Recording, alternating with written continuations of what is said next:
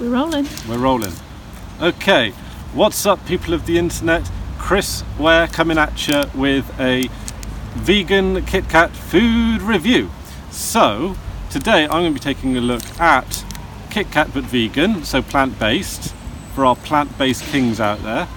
Uh, this is um, a classic British treat. I don't know if they exist outside the UK. Let me know, of course, in the comment section below.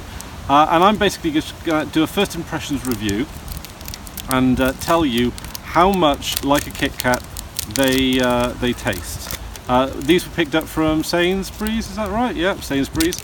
So, uh, and I'm just going to eat them like a normal way. I know everyone has like their own way of eating Kit Kats, but like I'm just going to bite into it. Here we go. Mmm. Mmm. This is good. It's got a hashtag on it. No one cares. Mmm. That's good. No. Mmm. I'm always a fan of the wafer-based uh, chocolate treat. Um, and Kit Kat are one of the one of the best in their field. Um, it says here on the back of the packet, one one bar, four fingers, so like two of these widths, is one serving. So that's quite a generous serving, really. Um, and uh, the primary ingredient, what, what's, what's the ingredients say? Sorry if the, the wind cuts across the mic, by the way.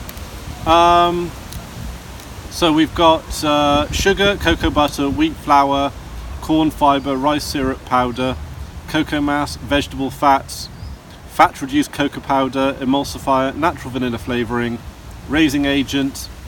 Um, so yeah, hmm, pretty standard set of ingredients there. Uh, this tastes very much similar to the Kit Kat that I know and love, but it tastes maybe a little bit on the darker chocolatey side, slightly, slightly, it's that. But if you're into that kind of dark chocolate cocoa-y taste, um, then this is right up your street. But in reality, if you gave me this and told me it was a Kit Kat, I would uh, completely go along with it. Mmm. Absolutely gorgeous. Um, gets a thumbs up from me. And um, yeah, like, comment, subscribe. Okay, I think that's it. Cat. You eat Kit Kats like a monster.